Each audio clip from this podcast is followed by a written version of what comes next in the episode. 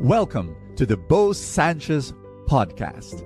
And my prayer is that through these powerful messages, you will live an abundant life. This podcast is powered by the Abundance Network.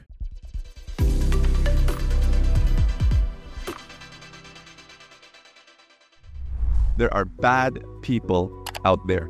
They might not be very many, but there are bad people out there who will harm you, who will cheat you, and you need to be aware of this. My wife says about me to her friends, Si Bo, walang masamang tinapay dyan. Naku, lahat ng tao mabait. And you know what? That's that's my core belief. I, I really believe, you know, when I meet someone, I know that there's goodness in that person. Why?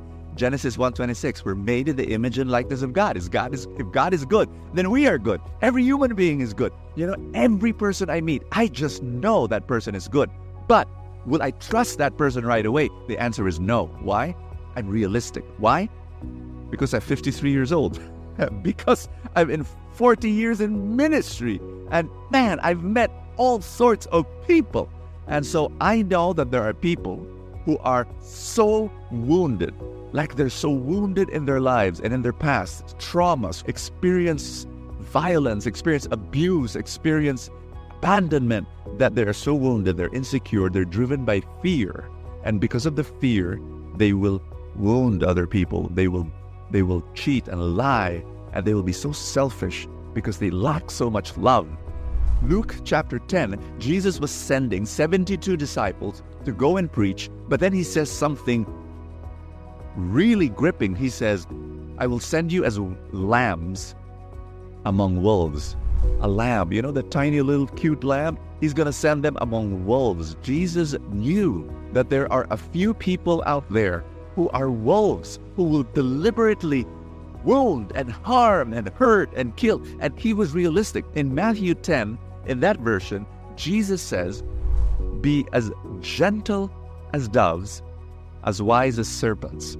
Now, now, now, being a serpent, you don't like that. You don't like to be a serpent, right? Because it's like we, we think of the Adam and Eve story, and you know that that's evil. No, no, Jesus is not picking that up. No, just just the mere fact that He wants you to be gentle but wise. What? How do you do that? I'm gonna give you what I do. I love people. I love everyone. I give people a chance. I always do. Why? Because there are just a few bad people in this world. I believe that most people you know, are not as wounded to the point that that goodness does not come out. Some people are so wounded. These are few people, a few few people in the world who are so wounded the goodness cannot come out. But but because of because of the ratio, I will really just love people and care for people and, and give people the chance, you know? But I practice the outer circle, inner circle uh, paradigm. Meaning to say, I don't, you know, I, I just met you. I'm not going to bring you into my inner circle right now. You know, I'm not going to get into a business deal with you right now. I'm not going to buy your product right now. And, and, and I'm, I'm not going to get into ministry, you know, partnership with you right now. No, what I do is I test you. I, I look for character.